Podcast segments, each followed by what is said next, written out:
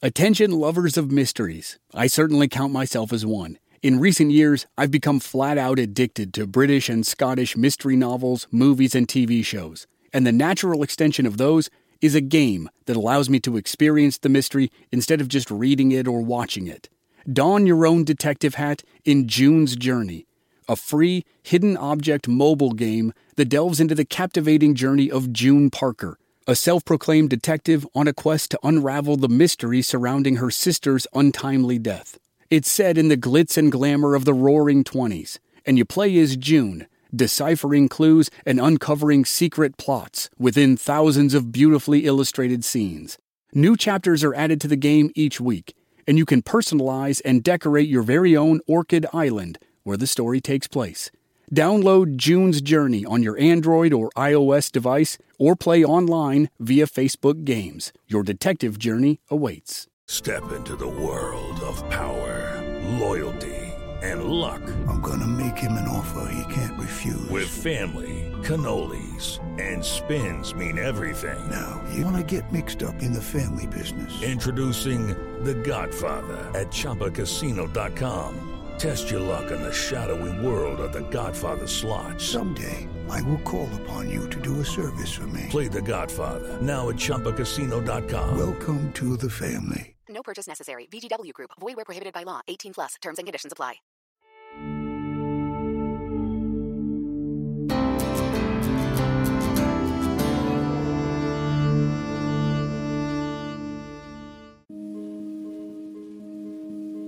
The hot part of the Johnson County War wound down in 1893, and Tom Horn's job as an undercover Pinkerton operative wound down with it.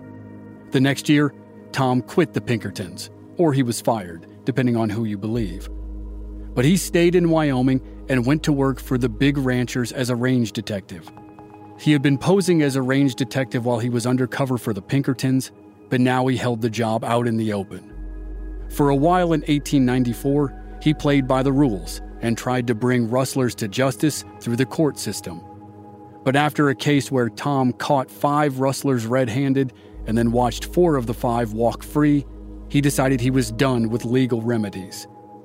In 1895, Tom Horn announced he was open for business. He spread the word amongst the big Wyoming cattle ranchers and cattle companies that he would eliminate cattle rustlers at the bargain price of $500 per person.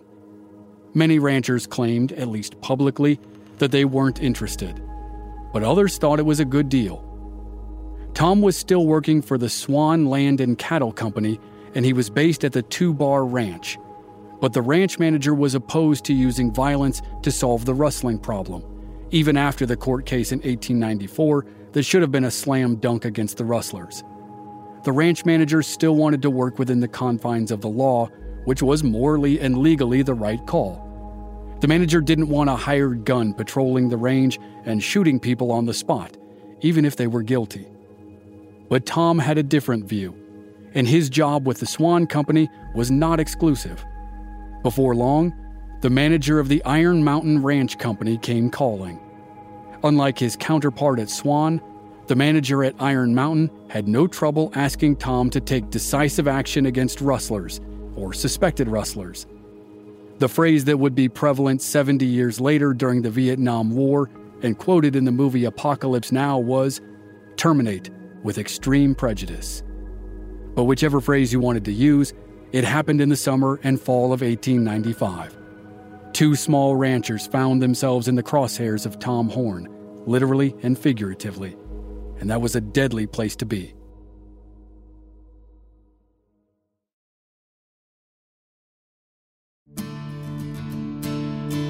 From Black Barrel Media, this is Legends of the Old West.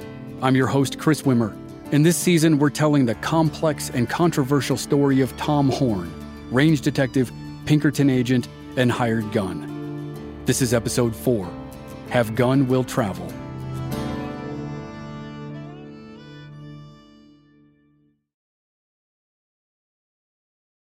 The Iron Mountain Ranch Company was based in Laramie County, not far from the Two Bar Ranch that was Tom Horn's headquarters. The man who ran Iron Mountain was a well known local rancher named John Coble. He and his brother Bob moved from Nebraska to Wyoming and started the company. Iron Mountain owned four separate ranches and grazed an estimated 6,000 head of cattle. John Coble had once been in partnership with a wealthy British aristocrat named Sir Horace Plunkett. Sir Horace had dabbled in the cattle business, but eventually sold out to Coble. Coble was known to be eccentric, and some of his eccentric ways may have come from Sir Horace. Coble drove an expensive buggy instead of a wagon or riding a horse. He dressed in fancy suits and hosted lavish parties at his home in Cheyenne. He certainly looked more like a wealthy British aristocrat of the era than a rough and tumble rancher who was weathered from years of riding the range. As such, he didn't have much in common with Tom Horn, but they did agree on how to handle rustlers.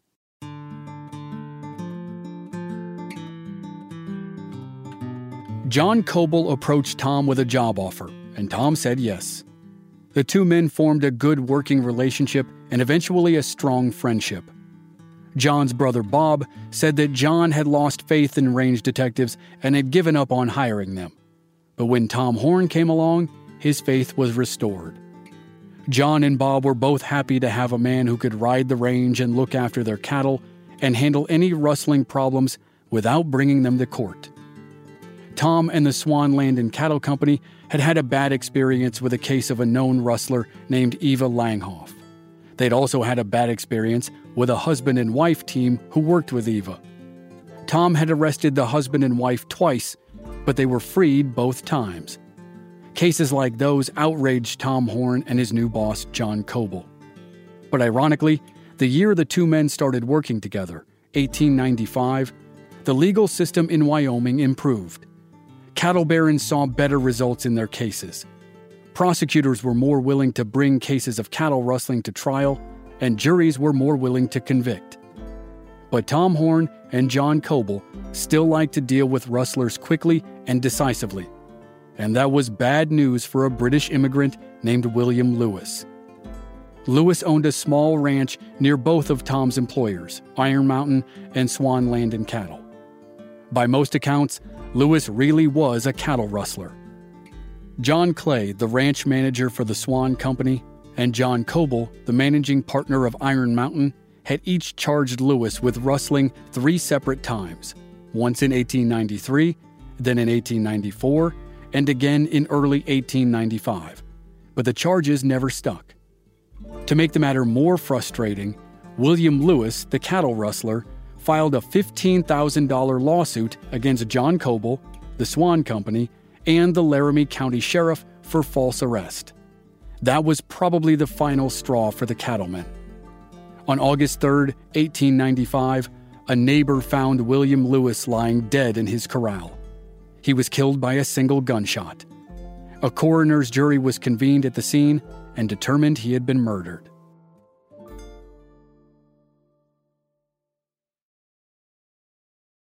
The governor's office offered a $500 reward for information leading to the arrest of William Lewis's killer, but it did little to help the investigation. Lewis was not popular with his neighbors. An article in the Daily Sun, a Wyoming newspaper, read All the people in a radius of 15 miles of Lewis's place say that they are glad that he is dead. The article went on to say that the $500 reward would, not stir his former neighbors up to action in hunting his murderers. And they were right. There were no leads and no clues. When pressed on the status of the case by a local reporter, the sheriff of Laramie County said he had done his best to solve it, despite the fact that he was being sued by the victim. The sheriff said he didn't have the slightest clue who murdered William Lewis. The Daily Sun concluded that William Lewis's murder would never be solved but there was no question about who had the strongest motivation to commit the crime.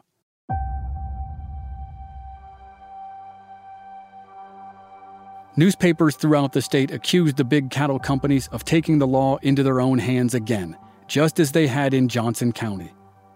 Most agreed the killer was either someone who worked for the Swan Land and Cattle Company or Iron Mountain. There was speculation that John Clay, the ranch manager for Swan Land and Cattle, had changed his tune. He had always been against violence, but now people wondered if he had formed an alliance with John Coble of Iron Mountain and conspired to kill William Lewis. If any part of that speculation was true, it didn't take much imagination to guess the identity of the person who probably pulled the trigger. And then a new episode began. In early September 1895, a month after William Lewis was killed, Frederick Powell received an anonymous letter. Powell owned a small ranch near William Lewis, and like Lewis, Powell was suspected of cattle rustling. Also, like Lewis, he was not popular with his neighbors. He had served time for burning down one of his neighbor's barns. A rancher who owned a big spread accused Powell of running a rustling and butchering operation. The rancher claimed he caught Powell red handed with the remains of nine of his cattle.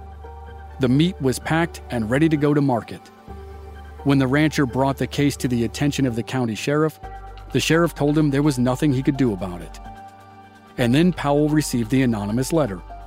It read Mr. Powell, this is your third and last warning. There are three things for you to do quit killing other people's cattle, or be killed yourself, or leave the county at once. Fred Powell didn't live in Laramie County where Tom Horn was based, but the sheriff of Laramie County heard about the letter and he knew it was not a hoax. He rode to Powell's ranch and warned him to move away with his wife and young son, or he would likely be killed. Powell chose not to move, or at least not fast enough. On September 10th, just over a month after William Lewis's murder, Powell was shot to death. But this time there was a witness to the shooting, a man named Andrew Ross, who was helping Powell put up hay when the shot rang out and Powell dropped dead to the ground.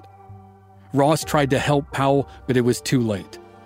Ross spotted a mail carrier in the distance and ran to tell him what happened so that the mail carrier could alert the sheriff. Later, the sheriff determined the shot was fired from a hill about 250 feet from the victim. The only clue was a boot print left by the killer, who had apparently walked down to make sure Powell was dead after Ross ran off to catch the mail carrier. The boot print was a size 8, and because it was sunk fairly deep into the sand, the killer was thought to be a big man. It was also a clean shot, straight to the heart. The killer was an impressive marksman to have made a shot like that from such a distance. Shout out to Claritin for supporting this episode and providing us with samples, especially at this time of year when I'm getting crushed by allergies. In Arizona, we have these wonderful trees called Palo Verde trees. They have yellow flowers that look nice, but produce yellow pollen that makes me cough and sneeze and makes my eyes so itchy I almost can't stand it. Luckily for those of us who live with symptoms of allergies, we can live Claritin Clear with Claritin D. Designed for serious allergy sufferers, Claritin D has two powerful ingredients in just one pill that relieve your allergy symptoms and decongest your nose so you can breathe better. Ready to live life as if you don't have allergies? It's time to live Claritin Clear. Fast and powerful relief is just a quick trip away. Find Claritin D at the pharmacy counter. Ask for Claritin D at your local pharmacy counter. You don't even need a prescription. Go to Claritin.com right now for a discount so you can live Claritin Clear. Use as directed. Judy was boring. Hello. Then Judy discovered ChumbaCasino.com. It's my little escape. Now Judy's the life of the party. Oh, baby, Mama's bringing home the bacon. Whoa, take it easy, Judy. The Chumba life is for everybody. So go to ChumbaCasino.com and play over 100 casino style games. Join today and play for free for your chance to redeem some serious prizes. ChumbaCasino.com. No purchase necessary. Void where prohibited by law. 18 plus terms and conditions apply. See website for details.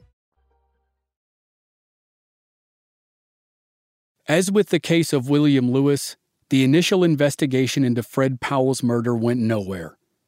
The local sheriff said he had a good idea of who was responsible, but the evidence was extremely thin.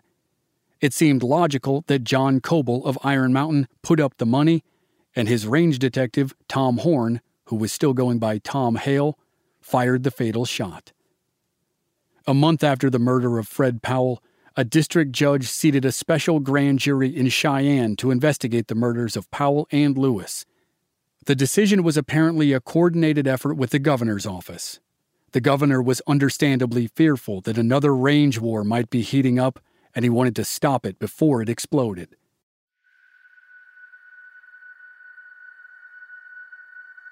The sheriff of Laramie County began serving subpoenas to witnesses. John Coble and Tom Horn were ordered to appear, but it was reported that serving Tom Horn with a subpoena wasn't easy. On the day Tom learned the subpoenas were going out, he decided to take a trip to the northern part of Wyoming. Eventually, Tom was tracked down and served, but plenty of people found his behavior questionable.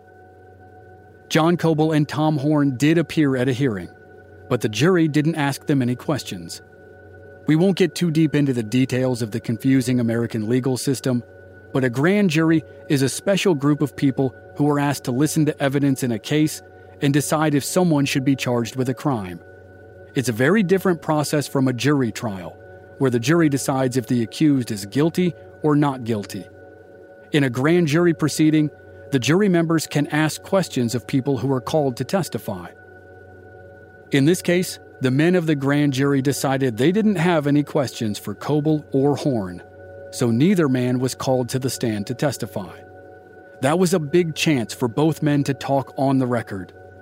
The judge assured the jury that their deliberations would be secret, and if they voted to charge either man with a crime, those discussions and the votes would also be secret. But even then, it must have seemed like a hell of a risk to the men of the jury. But that's not to say that the hearing was a total loss. Fred Powell's widow Mary testified. She said she had seen Tom Horn following her husband three years earlier during the investigation into Eva Langhoff. Mary Powell said Tom had been watching her husband from a distance, but her testimony was really thin. From a distance, she couldn't be positive that the man was Tom Horn, and it was three years ago, and the passage of time called her memory into question. The last hope for the prosecutor rested on Fred's nine year old son, Billy. Billy's mother, Mary, testified on her son's behalf, and she told the grand jury that her husband sent Billy on an errand to William Lewis's ranch. Billy Powell said that as he approached Lewis's ranch, two men jumped out from behind some bushes holding rifles. When they realized Billy was not who they were looking for, they hastily retreated. William Lewis was murdered soon after that encounter. A few days later, Billy saw one of those same men hiding near their farm just a few days before his father was killed. During a break in the proceedings, Mary Powell and her son Billy were standing outside the courthouse when she felt Billy grab her skirt. The boy then hid behind her, and when she looked down to see what was wrong, she could see terror in Billy's eyes. The boy whispered to his mother that he had just spotted the same man he had seen at their ranch before his father was killed. The frightened boy pointed the man out to his mother, and it was, of course, Tom Horn.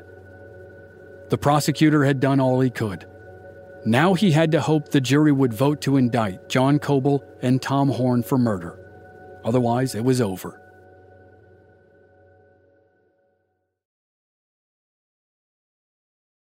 On October 12, 1895, the jury entered the courtroom and the foreman read their written statement out loud. It was concise and came as no surprise. It said, We are unable to find sufficient evidence upon which to find an indictment. The Rocky Mountain News, a newspaper that was no friend to the cattle barons, wrote The cattle barons of Laramie County and their henchmen have a right to be jubilant. The paper went on to accuse them of terrorizing both jurors and witnesses. This was reinforced by the Laramie County prosecutor, who stated that the jurors told him personally that they were afraid to tell what they knew or vote to indict. A short time later, while Tom got drunk in saloons in Cheyenne and Laramie, he was heard boasting about killing Lewis and Powell. At that point, Tom Horn was likely one of the most hated and feared men in Wyoming. And after the mountain of bad press recently, it was probably time for him to leave.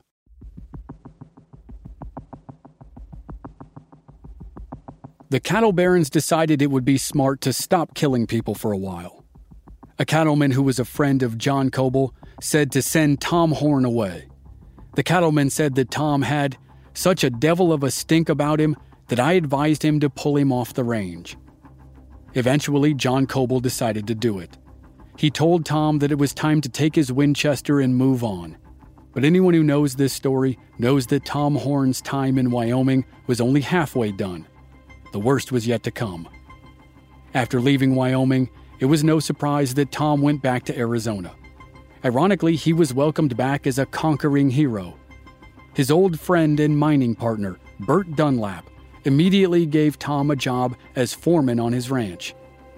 The Sulphur Valley News wrote an article on Tom's return that said, No cowboy is better known in southern Arizona. And it went on to announce that Tom was working for Burt Dunlap on the Western Reserve Ranch. But Tom's tenure as Dunlap's foreman didn't last long. When Tom learned the U.S. military was about to begin another campaign against the Apache who had fled to northern Mexico, he wanted in. The mission appeared to be one last attempt to kill or capture a notorious scout turned outlaw called the Apache Kid. Tom knew the kid from their time in the military 10 years earlier. While Tom had participated in the Pleasant Valley War and then worked as a Pinkerton and then worked as a range detective in Wyoming, the Apache Kid was raising hell in Arizona. Back in 1887, Tom had recently left his job with the military and was working as a deputy sheriff in Gila County for his old friend Glenn Reynolds. At that time, the Apache Kid was still working for the cavalry and living on the San Carlos Reservation. He was a part time scout, part time policeman on the reservation. But in May of 1887, he got into a fight with an Apache scout who was widely respected. The kid killed the scout. A gunfight followed, and the kid shot Tom's former mentor, Al Sieber, in the foot. The injury left Sieber badly maimed. The kid and his men escaped the reservation. When they passed through Aravaipa Canyon, the kid made a lifelong enemy of Tom Horn the kids stole Tom Horn's prized horse. The theft was bad enough, just on general principle. Tom hated thieves of all kinds, which dated back to his first attempt to start a ranch, and rustlers stole all his stock. But this theft was made worse by the fact that Tom had been using the horse to enter rodeo events. He had been building a name for himself with his cowboy skills. He won steer roping contests and wowed rodeo goers with impressive bronc riding performances. He was earning decent money, and news of his abilities supposedly reached world famous showman Buffalo Bill Cody. But then Tom lost his horse to the Apache Kid, and two of his friends as well. Without the ones like you, who work tirelessly to keep things running, everything would suddenly stop. Hospitals, factories, schools, and power plants, they all depend on you. No matter the weather, emergency, or time of day, you're the ones who get it done. At Grainger, we're here for you with professional grade industrial supplies. Count on real time product availability and fast delivery. Call clickgrainger.com or just stop by. Grainger for the ones who get it done. With lucky landslots, you can get lucky just about anywhere. Dearly beloved, we are gathered here today to. Has anyone seen the bride and groom? Sorry, sorry, we're here. We were getting lucky in the limo and we lost track of time. No, Lucky Land Casino, with cash prizes that add up quicker than a guest registry. In that case, I pronounce you lucky. Play for free at LuckyLandSlots.com. Daily bonuses are waiting. No purchase necessary. Void where prohibited by law. 18 plus. Terms and conditions apply. See website for details. The Apache Kid and three of his men eventually surrendered and were taken before a district judge in Globe, Arizona, where they were charged and convicted for the assault on Al Sieber. After a lengthy and complicated battle between the federal courts and the territorial courts in Arizona, the Apache Kid and his men were convicted and sentenced to seven years at the notorious Yuma prison. On November 1st, 1889, Sheriff Glenn Reynolds and Deputy William Holmes began escorting the kid and eight other prisoners to a train station. The two lawmen had to cover 90 miles of territory to deliver the prisoners to the train that would take them to Yuma prison. Tom Horn, who was also a deputy at the time, claimed that he would have been on the trip, but Sheriff Reynolds allowed him to enter a steer roping contest in Phoenix. So, Tom wasn't present for what happened next.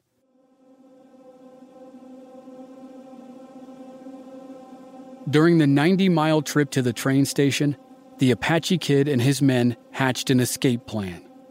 They spoke in their native language, and Sheriff Reynolds and Deputy Holmes didn't know what they were saying.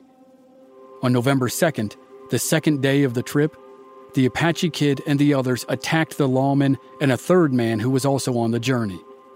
One of the Apaches shot and killed Sheriff Reynolds. Deputy Holmes apparently died of a heart attack during the fight, and the third man was shot in the head, but he survived. The Apaches escaped, and the fight was eventually dubbed the Kelvin Grade Massacre. Eight of the nine Apaches were later caught, but the kid stayed free. Tom Horn lamented his absence. If he had been there, he might have helped stop the attack.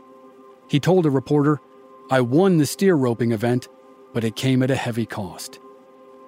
The problem with Tom's story was that the steer roping event happened two weeks before the prisoner transfer. In theory, he should have been able to join the convoy. But with many chapters of Tom Horn's life, the full truth is hard to know. Why did he lie about the rodeo event? Why didn't he join the sheriff and the other deputy on a mission that everyone knew was dangerous? Unfortunately, there are no good answers. Over the next few years, while Tom worked in the range wars in Wyoming, the Apache Kid was linked to numerous crimes, including rape, murder, and cattle rustling. But by that time, he had become a ghost who could be blamed for anything. Multiple people claimed they killed the kid, but none of the reports could be verified. So, in 1896, not long after Tom Horn returned to Arizona, he offered to join the Army's final campaign against the Apache. Colonel Edwin Sumner Jr. was going to lead the expedition. And if that last name sounds familiar, it's because it's connected to the story of Billy the Kid. Colonel Sumner's father was a lifelong military man. In the early 1850s, Sumner Sr. was the military governor of newly acquired New Mexico Territory. In the mid 1860s, the Army built a fort in eastern New Mexico and named it Fort Sumner in honor of Edwin Sumner Sr. When the fort closed in 1868, a wealthy landowner named Lucien Maxwell bought the land and the buildings. Soon, the old fort became the small town of Fort Sumner and the home base of Billy the Kid. In May of 1896, long after the story of Billy the Kid had ended, a detachment of soldiers fought a small group of Apaches in what was called the Guadalupe Canyon Fight. The soldiers scattered the Apaches and wounded at least a couple of them, but none were caught or verified as killed. There were a couple prominent Apache warriors in the small group, but neither was the Apache Kid. The next month, in June of 1896, Tom Horn joined the soldiers as Chief of Scouts. There were patrols down in New Mexico in June, July, and August of 1896, but they didn't amount to much, and there were no sightings of the Apache Kid. No one knows for sure what happened to the kid. For all intents and purposes, he disappeared after his escape in 1889. For Tom Horn, his second stint as a scout for the Army ended in September 1896. It was an underwhelming campaign, but it was not the last of Tom Horn's career. Another American war was brewing, this time in Cuba, and Tom still had unfinished business in Wyoming. There was plenty more fighting in store at the turn of the century.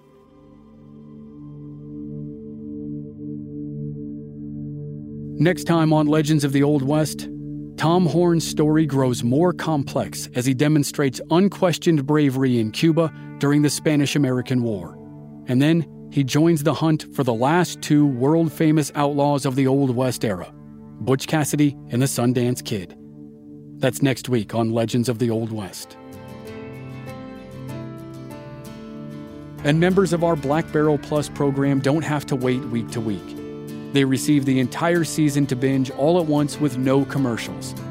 Sign up now through the link in the show notes or on our website, blackbarrelmedia.com. Memberships begin at just $5 per month. This series was researched and written by Michael Byrne. Original music by Rob Valier. Copy editing by me, Chris Wimmer, and I'm your host and producer. If you enjoyed the show, please leave us a rating and a review on Apple Podcasts or wherever you're listening. Check out our website, blackbarrelmedia.com, for more details and join us on social media. We're at Old West Podcast on Facebook, Instagram, and Twitter. Thanks for listening.